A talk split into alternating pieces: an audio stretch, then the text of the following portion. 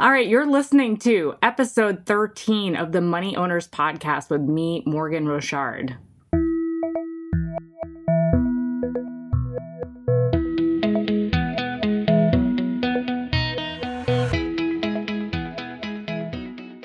I am not going to do the intro today.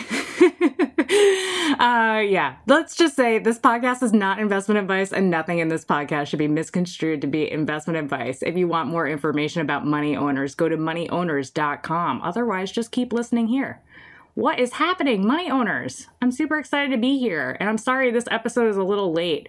I have to tell you, the end of every quarter, so the beginning of the next quarter, which is first week of April, first week of July, first week of October, and then first week of January is always super busy for me because I do quarterly reporting with my clients and I check in with them to make sure that they're doing all of the things that we talk about on this podcast. And I do it in a much more personalized and I think less preachy way, but I can't help myself on this podcast. I just want to, you know, give you all these nuggets and hope that they apply to you. So today we're going to talk about income, and I know I promised. Um, I think it was in episode three or two. I can't even remember now. I can't believe we're at episode 13, actually. That's crazy.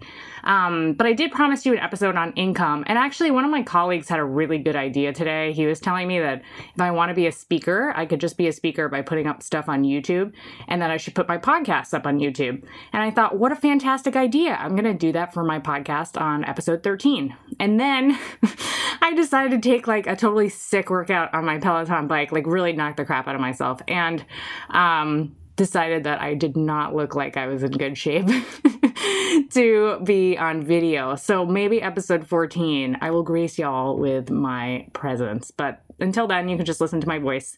And there's something kind of cool, I think, about podcast media because, like, usually you're listening to it with a headphone, and then I can, like, really get inside your brain and tell you everything that you need to know about income. So I think you already know where I'm going with this one on income, but I'm just going to say it anyway. Your thoughts are the problem. Yes, I know it's hard to believe. You think that the market is dictating how much income you should get because there's some sort of market rate out there that everyone gets as employees or business owners or anything else that it is. And there is definitely some truth to that for sure. But the rest of it is actually you just holding yourself back. I'm sorry to say. Yeah, or maybe that's good news actually if you really want to increase your income. So, the first thing that I think people's misconceptions about income is is that they can just show up, take their check and everything's great. And that is just not how it is. I'm sorry. um, it's not even really that way if you're a standard W 2 employee. So I know a lot of this podcast is geared toward towards small business owners and things that we do in these small business situations. But um, for the W 2 employees out there, I think that you'll probably find this to be true. Yes, like if you're working at some of these large companies, they just have a set salary and a bonus, and that's kind of all that they'll give you for, let's say, your specific job. But that doesn't mean there's not room to move up, right? Like your value is what they want how much deli- how much value you can provide. So that's really what income is. And I think that sometimes we get caught up in this idea that somebody has to pay you something for something that you're doing rather than like the value you're going to deliver. And this applies to both W2s and to business owners, but really at the end of the day, if somebody is going to give you money, the only thing that they want to know is whether or not you can help them. And that literally goes for any profession or really any role, right? Something so simple as like working on a construction site. And I'm sorry if you're listening and you work on a construction site and you don't think that your job is simple. I didn't I didn't mean it like that. I just I'm just using you as an example. But something like something like showing up on a construction site, right? Like you getting that job is because they think that you can help them build whatever it is that they're building you've made them believe in yourself, in you, in what you're capable of doing. And that's why people pay you. It's the value you deliver. It's not the job itself. It's not anything else that's out there. The reason why people come to you specifically is because they think that you can help them.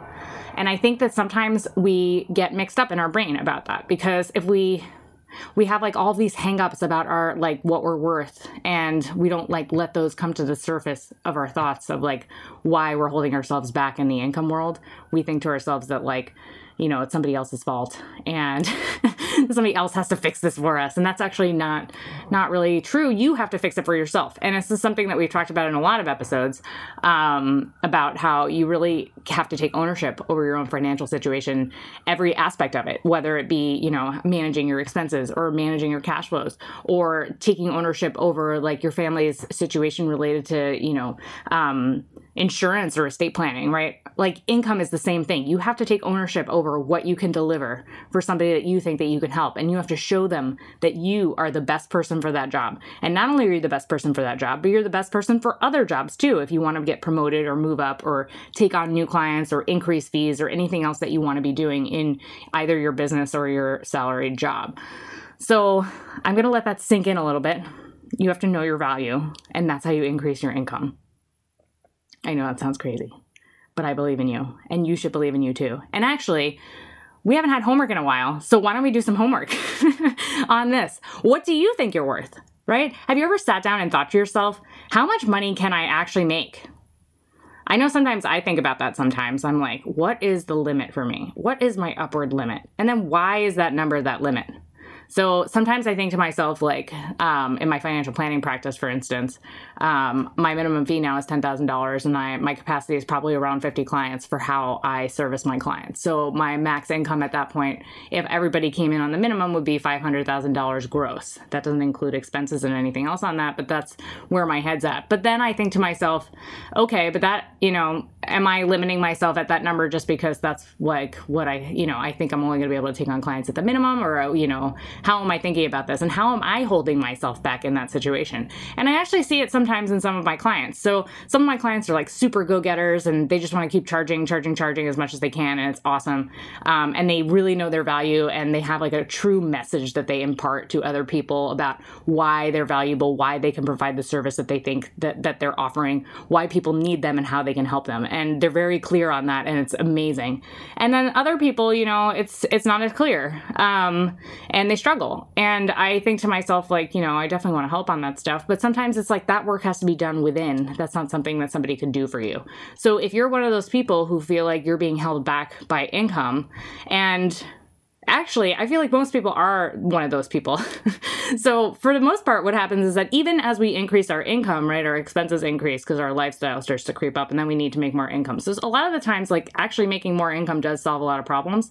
Although, I, did, I do think I mentioned in one of the other episodes, and I'm sorry if I can't remember which one, but um, happiness like actually gets only marginally better after $70,000 in income. Um, and I think that those people don't live in New York or California. But um, so sometimes income's not always the problem, but other times it is, right? Other times, like your life actually would be better if you had more income. And it's not only because you'd be making more money and you'd be able to spend more money on random crap that you want to have around your house or whatever it is that you want to spend money on. It's actually because like you as a human being will feel more confident in your abilities. Like earning money is actually something that's really powerful that makes us feel really good about ourselves that really like shows us the way. And a lot of things come in when it comes to earning more income. So one of the biggest mis- misconceptions i always hear from clients is like well in order to make x dollars or x more dollars i have to work that much harder and i don't know if i'm able to do that or i don't know if i have the time to do that. I'm already working crazy. I already don't see my family. I already don't you know do this this and that. And I think that that's a huge misconception, and that's just a thought that people have. You don't actually always need to work harder to make more money. Um, this is something actually that uh, Tai Lopez talks about a lot. I don't particularly love his podcast, so I'm sorry for all those fans of Tai Lopez out there. Mostly because like it's literally like a minute and a half of intros, and then he gives you like one minute of snippet conversation, whatever. Um, that's usually pretty good actually, which is why I'm even referencing him. But and then he has like another 30 seconds of an outro, and you're like, I just listened to five minutes and I only got like 20 seconds of content. Anyways, enough of him. But what he does say is like you want to work smarter, um, and I think it's pretty common that people say those kinds of things that you want to work smarter. But like, how? How do I work smarter? How do I do that? So I think some of your homework should be like, what's my value? What's the max amount of income I can make? Why do I think that that's the max amount that I can make? What are the things that are holding me back from thinking that I can make more? And what do I have to do to make more? And then what are the things that I can outsource or get other, you know, outsource or, you know, find some sort of technology or software to help me to do so that I'm able to spend less time doing those things and more time doing other things in my life. Because I think a lot of the reasons why I hear people want to make more money is because they want to spend more time with their family that's a, usually a huge one.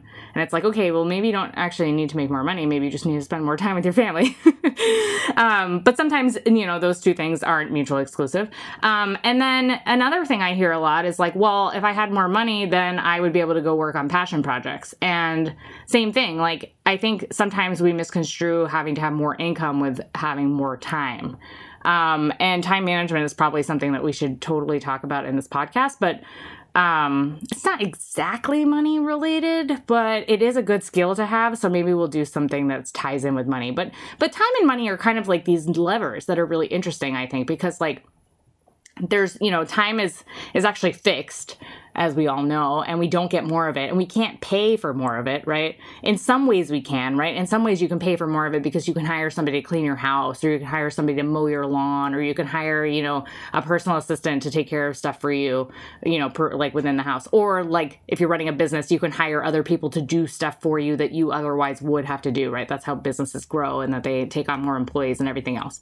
So in some ways, like having more income buys time, but in other ways, right, time is totally fixed and there's nothing that we can do about it. Time keeps going on and on and on. Um, and I guess maybe we don't have to have a podcast about it because I'm just going to throw it in here.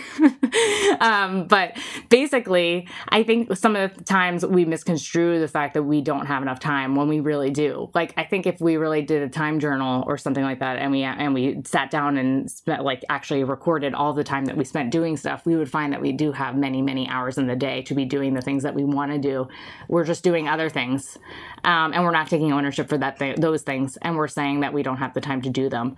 So that is a problem that wouldn't necessarily be fixed by having more money, right? If you're not actually good at managing your time and you think that having more income will lead to you managing your time better, it it's not going to, right? You have to manage your time better. So I think some of the other things that we should be thinking about are some of the things that you might want to write down when you're doing your homework is like how like what what do I need this income for? How do I want to spend my time?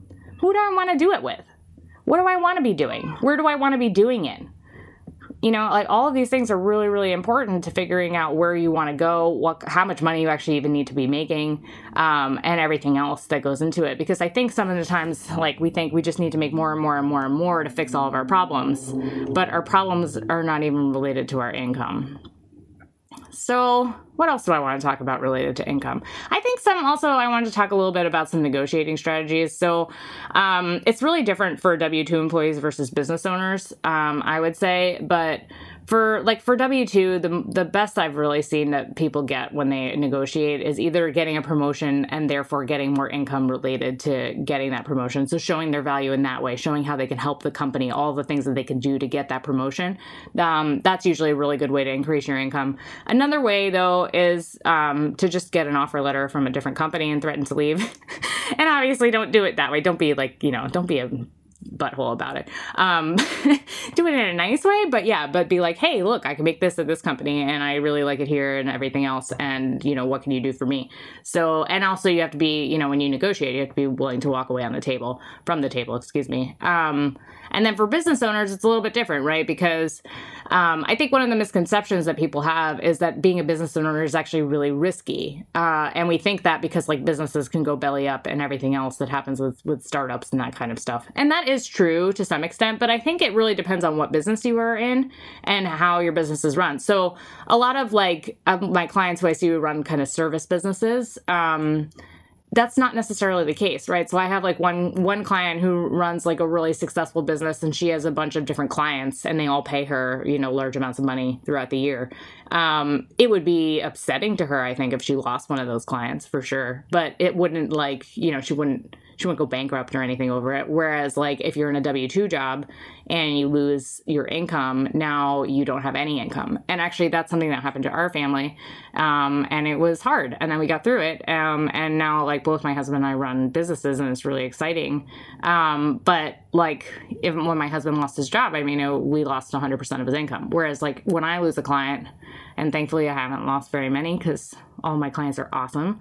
Um, and yeah, um, that it's not as big of a deal, right? Because it's it's not a significant portion of our income. Whereas like if I lost all of my clients, obviously that would be the equivalent of losing a W two job. So I think sometimes like just the thoughts in our head kind of keep us back from from starting a business even so like there are definitely a lot of things that go into starting a business that are hard um, but once you get your business rolling it's actually safer i think depending on the business obviously but it's safer if you have multiple clients to keep a business running than it is actually is for you to have w2 income so when like a business is downsizing or the economy is downsizing or something like that you're much more likely to lose a w2 job um, well, that said, though, like in a small business as well, like the economy is downturning, um, you'll probably have some some cash flow troubles there too. So I feel like I'm really rambling on this one. I'm wondering if it's going to be really good or not. Anyways, um, so yeah, so that's actually all my thoughts on income. I'm sure we'll do a lot more on income. Um, I did want to have some parting notes about negotiating as a business owner. So I think a lot of the times I've seen this actually with some of the small business owners I know, especially financial planners, um, because that's the community I roll in. But I also have my clients who I speak to who are in different industries. And actually, for the most part of my financial planning practice, I work with artists, which is really nice. It's very different from like the financy types I always hang around um, when I hang around with my colleagues. But um, but really, what I see is like is value. Your value proposition is, is so huge huge and is the number one thing that actually holds you back from even being able to negotiate well at the table. Uh, we get in our own heads. We don't think that we're worth it. We are not. We don't. Um, we don't think that we can help people.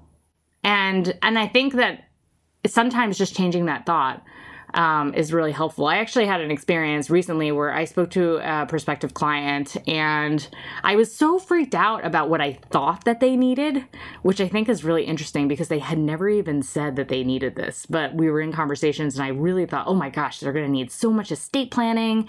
And that's like beyond the scope of what I what I'm comfortable giving most of the time because like I, I don't normally do this kind of estate planning. And I really got it in my head that like they needed an estate attorney for some reason. instead of a financial planner. And then we get on the phone and literally like the guy had no he had no estate planning needs at all. Like none whatsoever. It was all like strictly financial planning, all in my wheelhouse, all everything that I knew. And I had like worked myself up so much before this call for literally no reason. Like I got in my head. So I think like sometimes I I know like maybe people listening to this think that like I'm a saint and I always do the right thing, and that's totally not true. I never, I, I mean, not never, but like I, you know, I'm just as vulnerable to these things as other people are. Um, and I think that like we really do hold ourselves back. So a lot of the time when you're negotiating your business or you're even just talking to a new client to take them on or whatever your service is, you're trying to sell something like it's really yourself that's getting in the way. It's not it's not really anything else. And you know what? Like you can't actually control the outcome of any of your sales.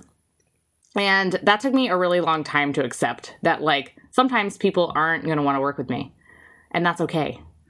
And sometimes people are really going to want to work with me and I might not want to work with them. And that's okay too. And then other times people are really going to want to work with me and they're going to think that I can help them. And I'm really going to want to work with them and I can help them. And it's like, it's a beautiful thing. Uh, and I think that, like, sometimes when we think about that we we don't like we don't internalize that as like what we really want from our business. We're always talking about like oh we have to have growth and we have to like you know talk to x many people per day so that we you know we can funnel them into our sales funnel and then close all these people and like we keep going on and on and on about all that stuff. And i think really at the end of the day it's about like two parties coming together one who has a solution for somebody else and the other person who's just delighted and so excited to get that solution and can't wait to pay you for that. Like, that's like the most beautiful part about running a business and owning a business and negotiating is like sometimes you don't re- it's not even a sale at all it's just like two people coming together and you know they live happily ever after um, so I hope you enjoyed this uh, week's episode of Money Owners. Um, I will have another episode for you in two weeks. I will try not to be late on it, and I wish you all a very good two weeks. If you like the show, please write me a review on iTunes. It really, really helps. And also let me know if you think it would be cool to have this be on YouTube where you can actually see my face and see me talking to myself, and maybe I'll like feign an audience or something. but yeah, I hope you've been enjoying the show. Please write a, a review on iTunes. Um, and if you want to connect and ask a question Um, we have a Q&A episode coming up in about a month from now, so I'm taking questions now. I have a little bit of a queue, but go to um, moneyowners.com forward slash ask Morgen, M O R G E N, or you can catch me on Twitter at Morgen with an E, Rochard, or at money underscore owners. Um, and you can ask your question there. I'll answer it here on the podcast. Um, and yeah, that's about it. Um, I hope to hear from you guys and have a good two weeks. Thanks.